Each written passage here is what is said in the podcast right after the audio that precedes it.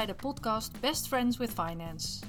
Ben jij die vrouwelijke ondernemer die vol passie bezig is om haar bedrijf te laten groeien, maar vind je finance maar noodzakelijk kwaad? Wij, Antonia Eilander en Monique Bush, gaan je op een luchtige manier meenemen in financiële zaken, zodat finance voor je gaat werken in plaats van dat het je tegenhoudt in de groei van je bedrijf. Kortom, zodat finance ook jouw best friend wordt.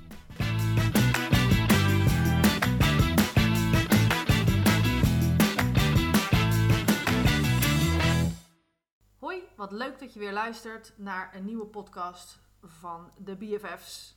We zitten er weer helemaal klaar voor. Monique en ik naast elkaar, gebroederlijk, om een, leuke nieuwe podcast uh, voor je op te nemen. En in onze vorige podcast, we hebben een beetje afgesproken onder elkaar dat we om en om een beetje mogen kiezen wat het, uh, wat het precieze onderwerp uh, wordt van onze podcast.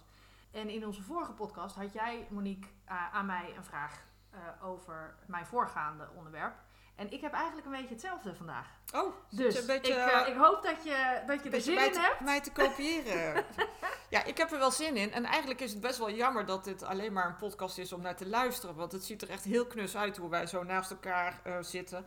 Allebei met een schrijfblok voor ons. En de computer waar we natuurlijk podcasts opnemen. En een glaasje water en wat lekkers. Dus ja, het is eigenlijk gewoon heel gezellig hier aan de tafel. Nou ja, misschien is dat er nog eentje voor op jouw to-do-lijstje. Om misschien ook gewoon af en toe een keer een, een video-podcast ja. op te nemen. Dan kunnen we, dat, uh, kunnen we dat een beetje delen hoe wij er nou zo gezellig uh, bij zitten. Ja. Maar goed, terugkomend op mijn vraag. Mm -hmm. En natuurlijk allebei uh, ondernemers. En mijn man, uh, Lief, had laatst, uh, kwam met de, de, de lumineuze quote.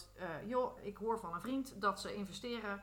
Hij is ook ondernemer. Hij investeert in bedrijfsboxen. Dat is een hele leuke business.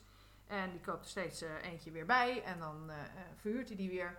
Maar nou had je het laatst over de balans en de winst- en verliesrekening. En, en daar zitten dan investeringen op en kosten hoe moet ik dat nou eigenlijk precies zien? Ja, hele interessante vraag. We gaan het vandaag inderdaad wat dieper in op wat nou een investering is en wat nou kosten zijn. Het voorbeeld van jouw man, zo'n bedrijfsbox, dan vindt iedereen het eigenlijk heel vanzelfsprekend dat je de aanschafwaarde van die box niet meteen in je verlies- en winstrekening meeneemt als kosten. Dan vinden we het allemaal heel normaal dat je dat op de balans zet als een investering. En dat je daar dan in een aantal jaar over afschrijft. Nou, afschrijven, dat wil uh, zeggen dat je de waarde vermindert en dat je een deel van die kosten uiteindelijk in je verlies- en winstrekening uh, brengt. Dat hoeft niet alleen bij onroerend goed, dat kan ook gewoon bij allerlei andere zaken waar je geld in investeert. Dan kun je denken aan een machine die je aanschaft. Je kunt ook denken aan een website uh, die je laat bouwen.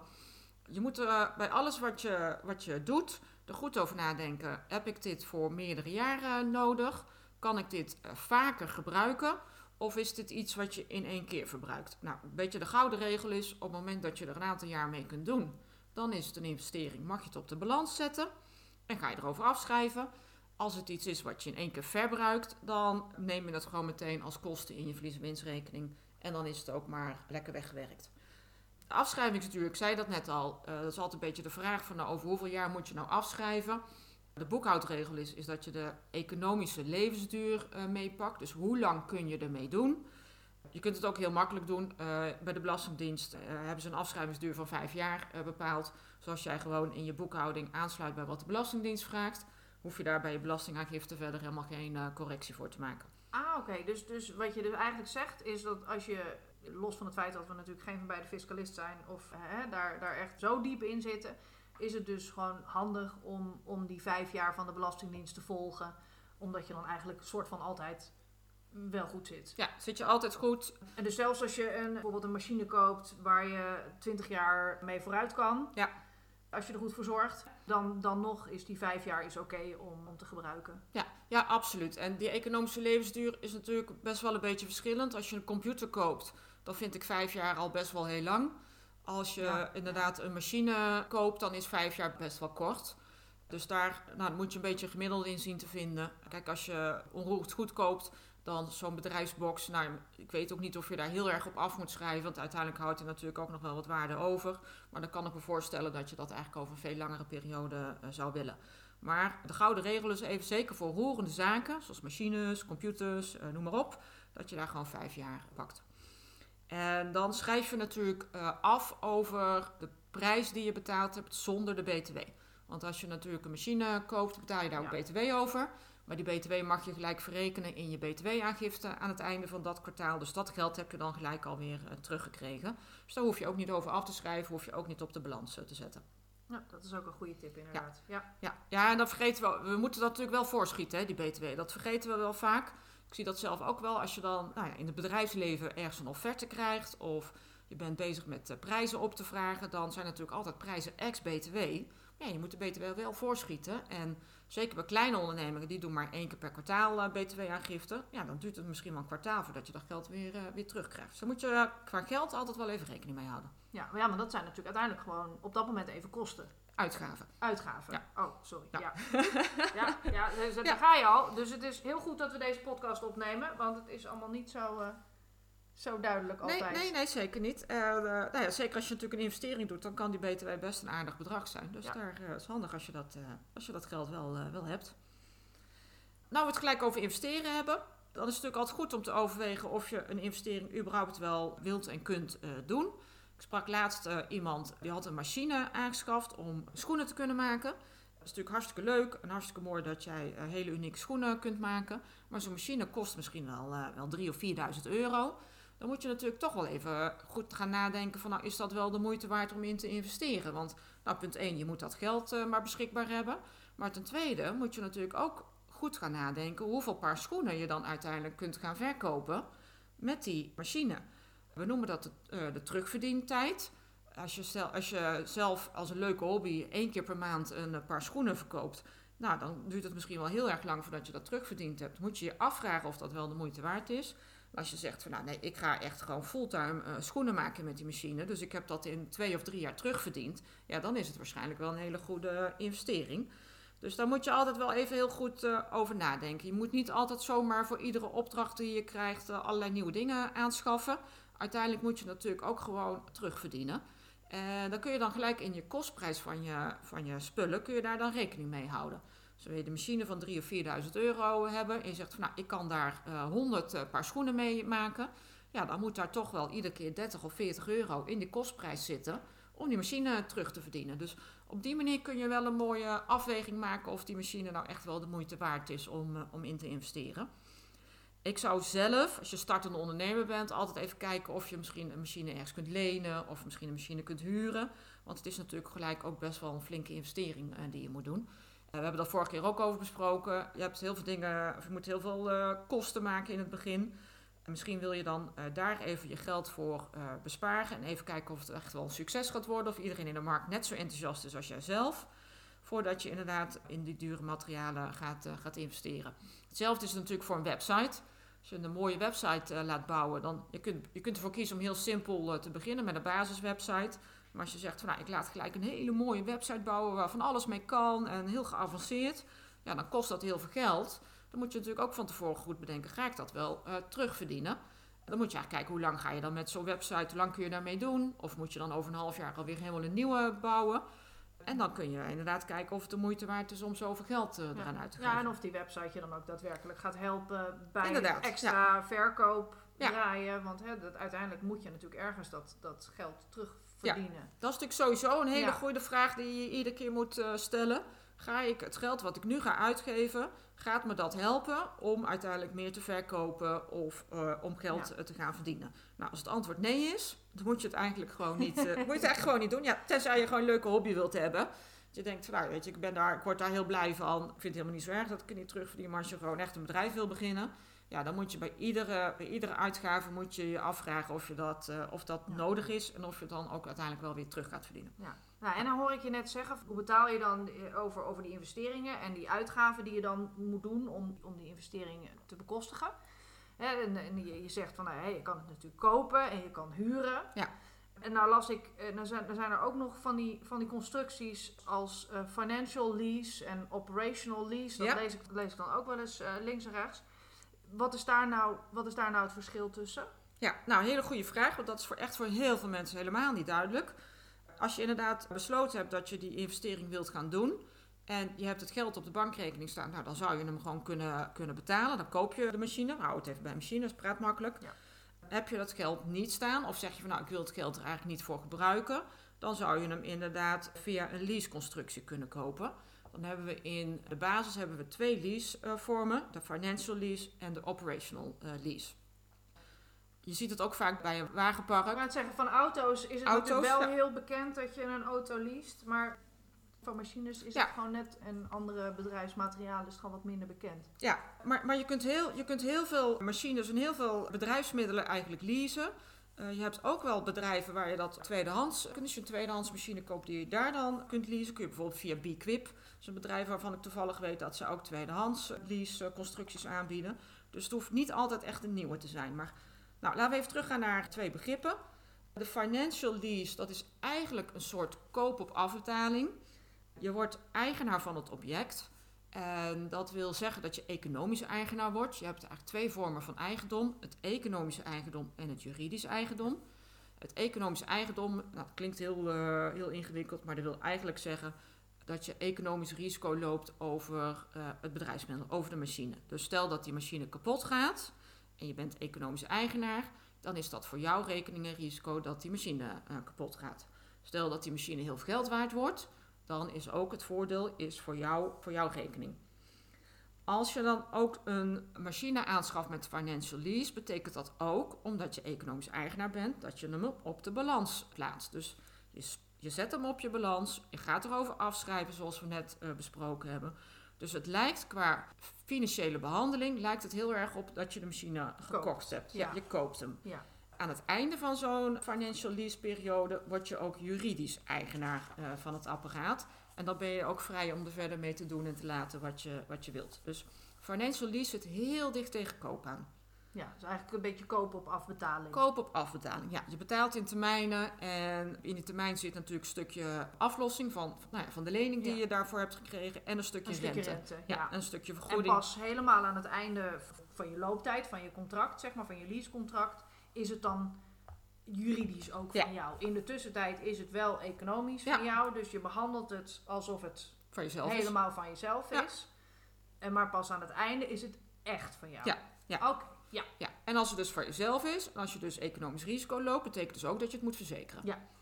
Tenminste, als je daarvoor zou kiezen. duidelijk. Ja. Ja.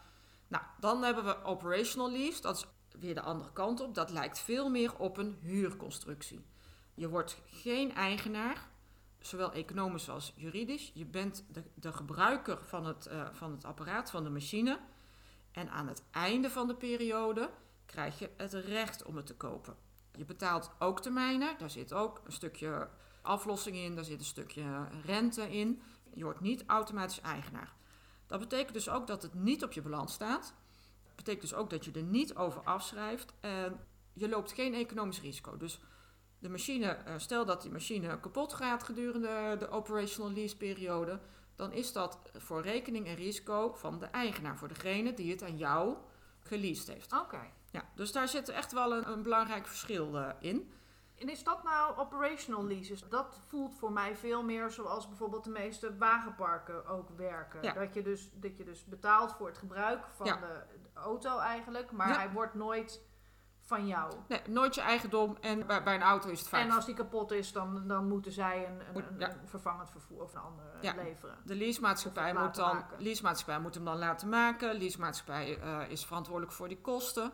En, nou ja, en aan het einde van die periode, en bij auto's is dat vaak vier jaar. Aan het einde van de periode lever je gewoon die auto in. En je zoekt een andere auto op. Dus het is echt heel makkelijk. Je wordt Ja. heel erg ontzorgd. Dus dat, daar kunnen hele goede redenen zijn waarom je die operational lease wilt. Plus je hoeft hem dus niet op de balans te zetten. Je hoeft hem niet op de balans te zetten. En, nou, we gaan nog wel eens een keer over allerlei ratio's eh, praten. En dan, dan, nou, dan zie je ook vaak dat dat een hele belangrijke overweging is om wel of niet eh, financial of operational lease eh, te doen. Ja, maar dat zit in mijn hoofd nu wel weer meteen. Dat ik denk van, oh, maar wat is dan het voordeel Ja. eh, van het een en het ander om dat dan op die manier te doen? Maar goed, hè, zetten we op het lijstje. Voor, ja, eh, dat voor doen we een andere keer. Maar eh, inderdaad, wat je, wat je goed moet onthouden, financial lease, eh, het staat op je balans. En alles wat op je balans staat, daar, ben je, daar loop je risico over. Operational lease staat niet op je balans, loop je dus geen risico over. Hoef je niet over af te schrijven, kun je gewoon na afloop weer inleveren. Eh, nou ja, dat zijn, daar, daar zitten nog wel wat variaties tussen, maar dat gaat veel te ver om daar nu hier op, eh, op in te gaan. Dus financial lease, dat lijkt heel erg op kopen. Operational lease lijkt heel erg op huren. Duidelijk. Ja, heel je, Ja. goed, eh, goed voorbeeld.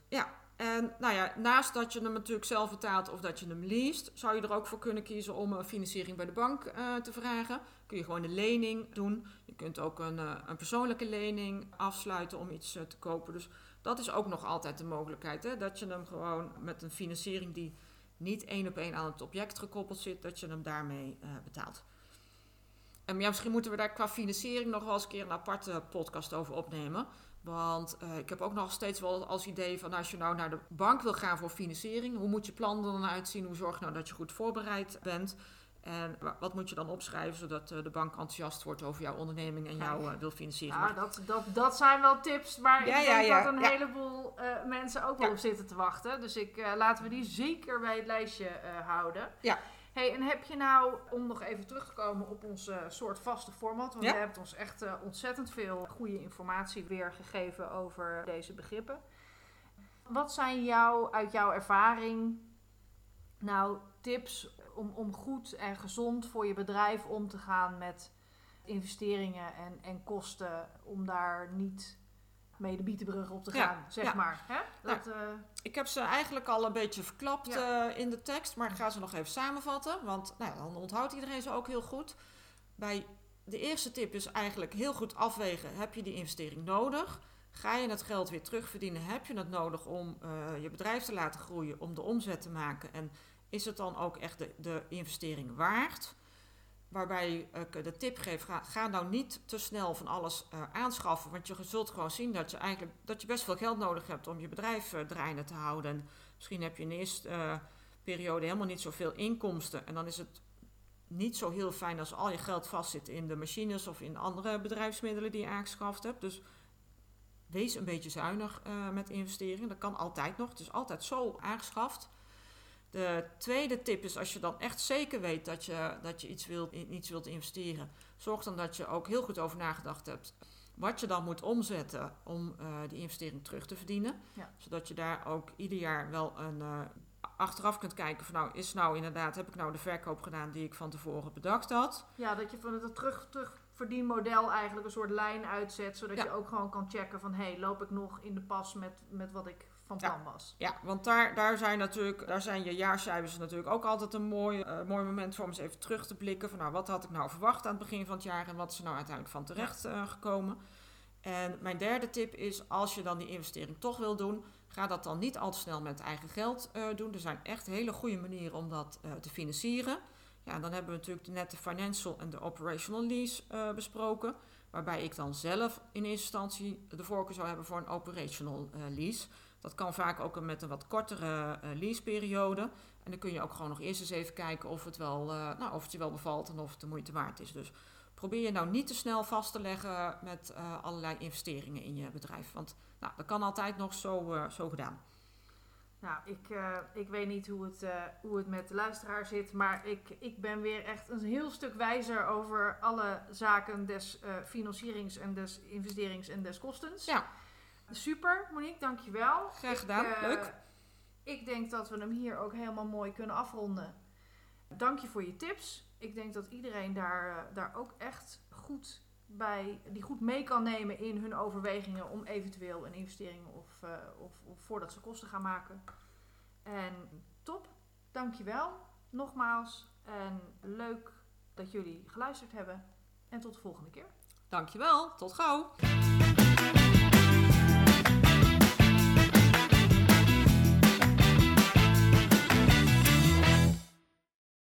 Dankjewel voor het luisteren naar onze podcast. Dat vinden we superleuk. Als je onze podcast waardeert, zou je ons dan een review willen geven in de podcast-app. Dat kan door bijvoorbeeld 5 sterren te geven in Spotify. Daar zijn we blij mee en zo wordt onze podcast beter vindbaar voor andere vrouwen. En vind je het leuk om contact met ons op te nemen? Dat kan dan via LinkedIn. Tot de volgende keer.